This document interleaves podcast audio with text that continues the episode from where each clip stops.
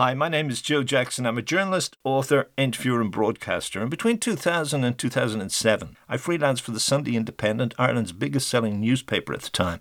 But frankly speaking, I was no fan of the newspaper in its most recent incarnation because I felt it too often went for the lowest common denominator, specifically in terms of sex and sensationalism and shallow living. And so, I was delighted when, during my negotiations with its deputy editor, Anne Harris, she said she wanted me to do much the same Joe Jackson interview I'd been doing for a decade with the Irish Times. And we agreed that I should track down in particular people who'd gone through dark periods and not only survived, but in some cases had epiphanies which, ideally, might help to illuminate the lives of our readers. As it transpired, I'd always been thus inclined when it came to the telling of stories.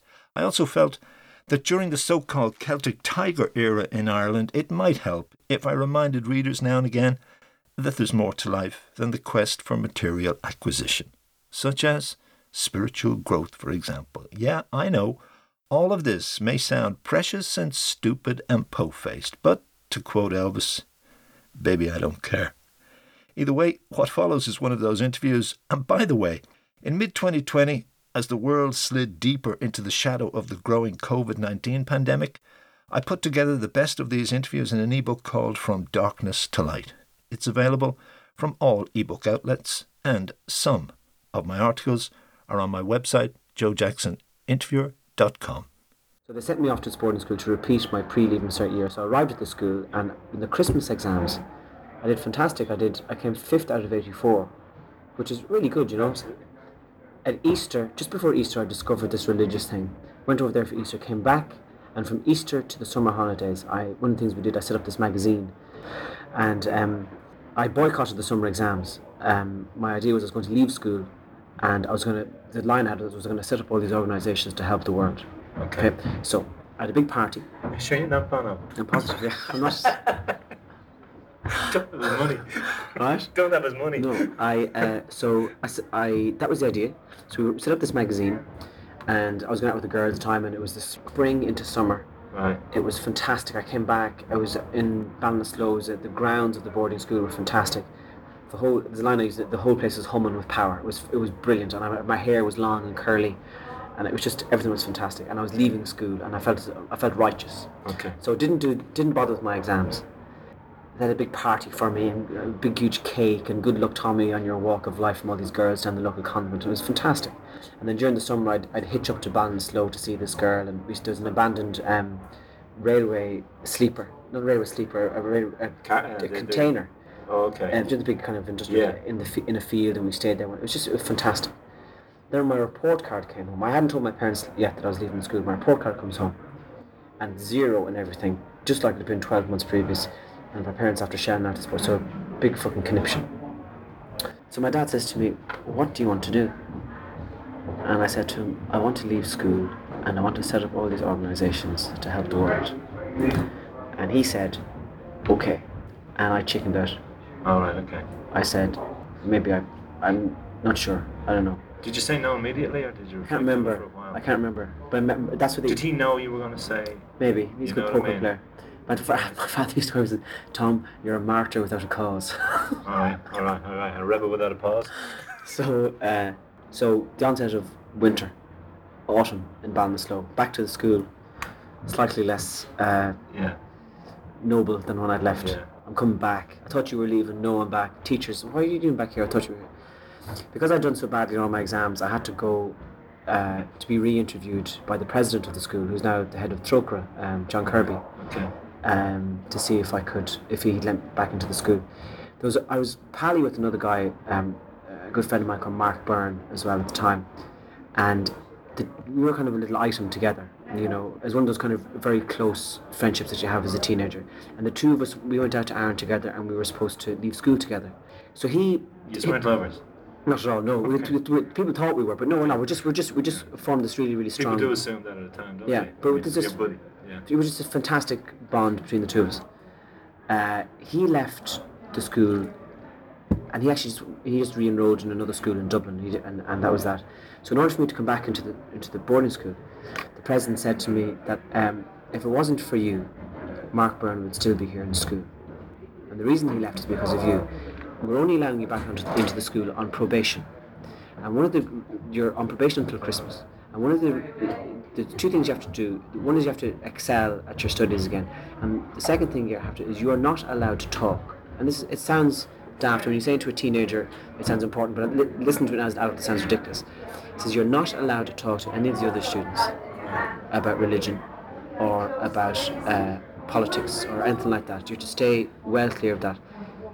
Just those subjects. Yeah, because I think he thought that I'd You'd already taken, you were going to be a propagandist or something. something like that, and, and Yeah. a bit- because of the magazine as well Yeah. that, that I kind of put together, and I was the editor of it and stuff like that. So that was part of the deal.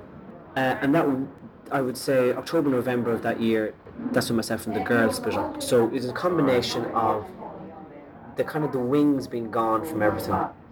I was I was the previous six months earlier. I, Yeah. I was on the upward journey of this magnificent flight. The weather was fantastic. I liked my hair. Yeah. Everything was good, you know.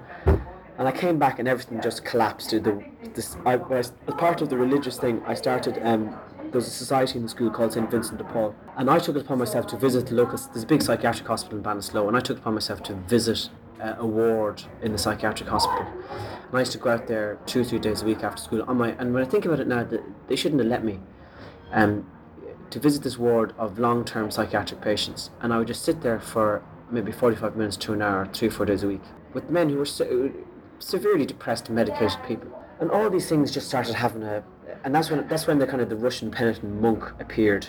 All right. He'd he'd definitely been Gandhi, Mike Scott before, but now he'd kind of changed into this bearded, dour creature. And things got worse and worse and, and more serious, and the weather was terrible, and it was always raining, and the girls started going out with another fella who was in my in my school as well, and it was just everywhere. I, was just being hounded wherever I went by. And had you been telling head. her about this monk? Would you have shared that with her? Would she? Or the Russian? Yeah, would no, she no, have no, known no. about all the no, shadows that were creeping in No. around you? No, no, Okay. no. Okay. Um, Why didn't you talk with a girlfriend at that level in those then? Was that just not It just, you know, I started going to a counsellor. I asked, I can't remember how I did it, but there was a, a, a, social worker in the This town. is after that set of circumstances. Yeah, this is in the winter now. Yeah, yeah, Uh, and I started, I started seeing this social worker in the town, a man, and I, I remember sitting in there and not being tell, being able to tell him about. It was like the, the weird thing was I, it was a way of just punishing myself, you know, of of, it was a, what I'd done is I this, uh, I had found a way to attack myself without knowing how to defeat it yeah. Right. right? So I was constantly being being attacked and stuff like that. And anyway, so it was like that for about, I would say, it was funny, probably until the following spring. How long did you go to him for? Not for, I went to him about four or five times. That was And it. did it help after? Did, it, did it help? No, it didn't. No. All right, okay. I mean, he was at. he just listened then and let you. He was. He was. Uh, he may have been at sea as well. You know. I don't really. I was in English class, uh, coming up to the spring again, and I read this poem by George Herbert called "The Collar." Right. And it started off with the first line it was I struck the board and cried no more, I will abroad. Oh, yeah. And as soon as I read that, I said, fuck it, that's it, it's gone. All the stuff that you were carrying around. All the religious stuff said, I'm not, that doesn't interest me anymore. So I left it, and I'd a single line of a poem could Yeah. galvanise you that way. absolutely. Right. Okay. And I've read it, I've read it loads of times before. All right. Uh, And I just, I clicked into it and I said, that's it, I'm not doing it. And it probably took about another, it probably took another year for it to, to go completely. And in a, way, many, in, in a way, it probably hasn't gone entirely. Yeah. Uh, but the severity of it uh, started weakening. As soon as that sentence hit me, I said, "That's it. I don't, I don't have to do this." All right. Uh, did the girlfriend leave or did she come back? oh no, she was no. That was She went that was guy. that was uh, that was uh, that was another country.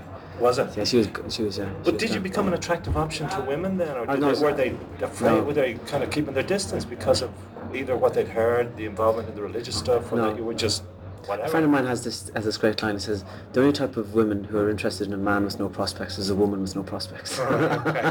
All right. But we're not going to talk about it. But you did get involved with a woman at that point, and that lasted a decade, didn't it? Uh, well, there shortly that afterwards, time. yeah, yeah, and you and you had you, you became a daddy. Yeah. Within a couple of years. Yeah, yeah. So clearly, you know, you didn't not engage with the female of the species, or you didn't not believe in life enough to go have a child.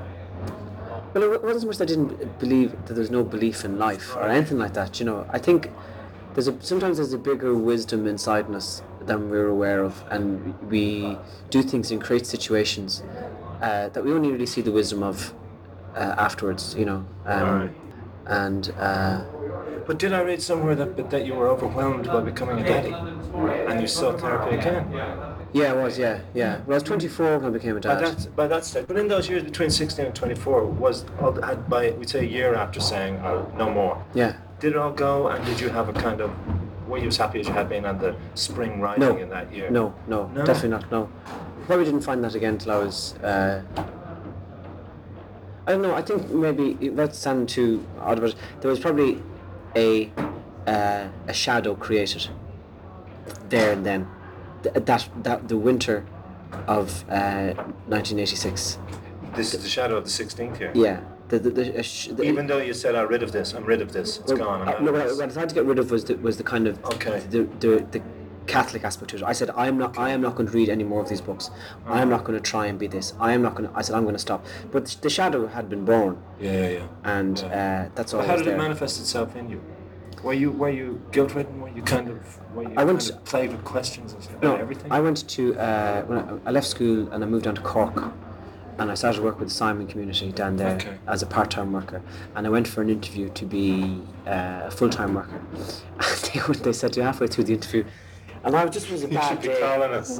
What? You should be calling us. now. Well, well, what, what, what they said to me was um, halfway through the interview they go. Uh, now it wasn't so much. It was much to do with the geography of where I was, because they were sitting against a window and the sun was shining down on me like All this, and uh, I just it was my birthday. and I just got my ear pierced, and I wasn't feeling that fucking well. what an excuse for looking tortured. Right? and they said, um, "Do you suffer from depression yourself, Tommy?" And as soon as you said that, I hadn't got the job.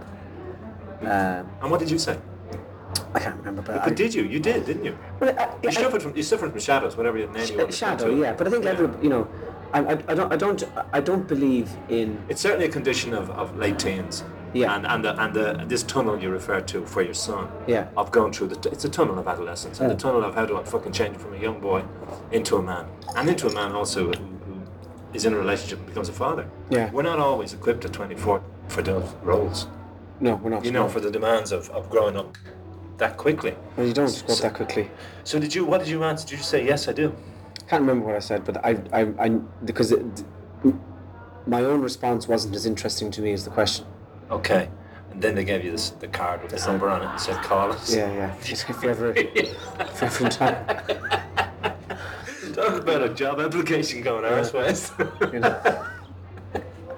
But what you still obviously were driven by those urges. I mean, at that stage, you were not looking to performing. You were still looking to be in an altruistic, Uh, serving the community priesthood, job. priesthood, social worker, psychiatrist. That's but never the. You didn't seriously consider. No, I did. Yeah, I priesthood, did. I went to their dentist, and I um, uh, I had the head of their dentist visit my parents.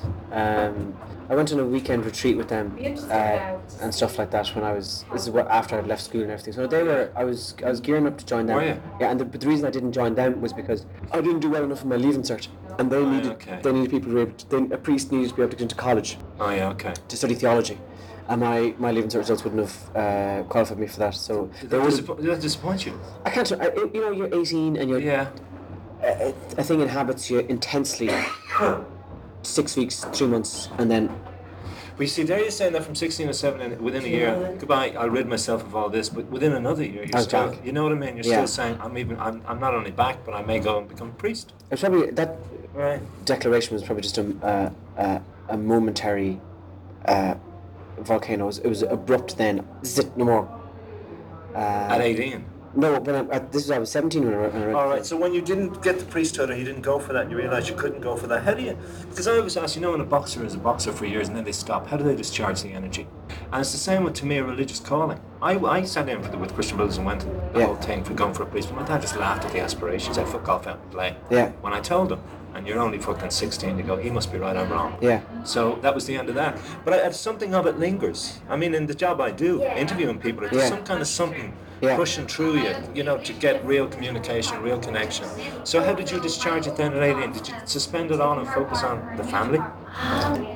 I hooked up with some people in Galway, uh, and I lived there, and I was signing on, Right. uh, and I just did that for about three years, three four years. Did what? Though? What Nothing. Nothing. I played snooker all day. Did you? I stood up in the I stood up at eleven o'clock in the morning, eleven or twelve, Uh, went to a snooker hall, played there from two till seven. Uh, For three years. yeah, at least at least three years. Okay. Uh, and what kind of three years was that? That was you Fantastic. It was it was because I was living with students as well and other people who were on the yeah. dole. were. Yeah. Um, So it was a community of it was nothing. It was nothing. no it- prospects. It's fantastic.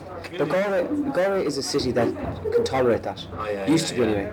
You know, Yeah. Galway was the kind of thing where everybody I knew had signed on or was signing on, or was about to sign on. I was 20, just gone 20 and I was long term unemployed. Because if, you're on- if you're on the door for 18 months, that was it. You, You become know? a long term Yeah. unemployed. Um, and it was just. And it didn't eat at you. It didn't erode you. You didn't No. think, where the fuck am I going with this? No. No, it didn't. Um, Every now and again. All right. But, you know, it, they were great, great days. Group was living together, very little money. Any extra money I had was gone on snooker. So when did you grow up and out of that? When did you decide? When you became a parent? I have Probably, yeah. What am, I- what am I going to do? Because you can't, you can't pull all day if you've got a No, kid. no. So what am I going to do? So yeah. So is that when the reality check? That's when I started, yeah. Uh, At 23, 24. yeah. And then I started doing stand up when I was 26. Hi, Joe Jackson here again. I thank you for listening to this edition of the Joe Jackson Interviews podcast. And don't forget, if you want to read a selection of my most inspirational Sunday independent interviews, check out the ebook From Darkness to Light or check out the articles on my website, joejacksoninterviewer.com.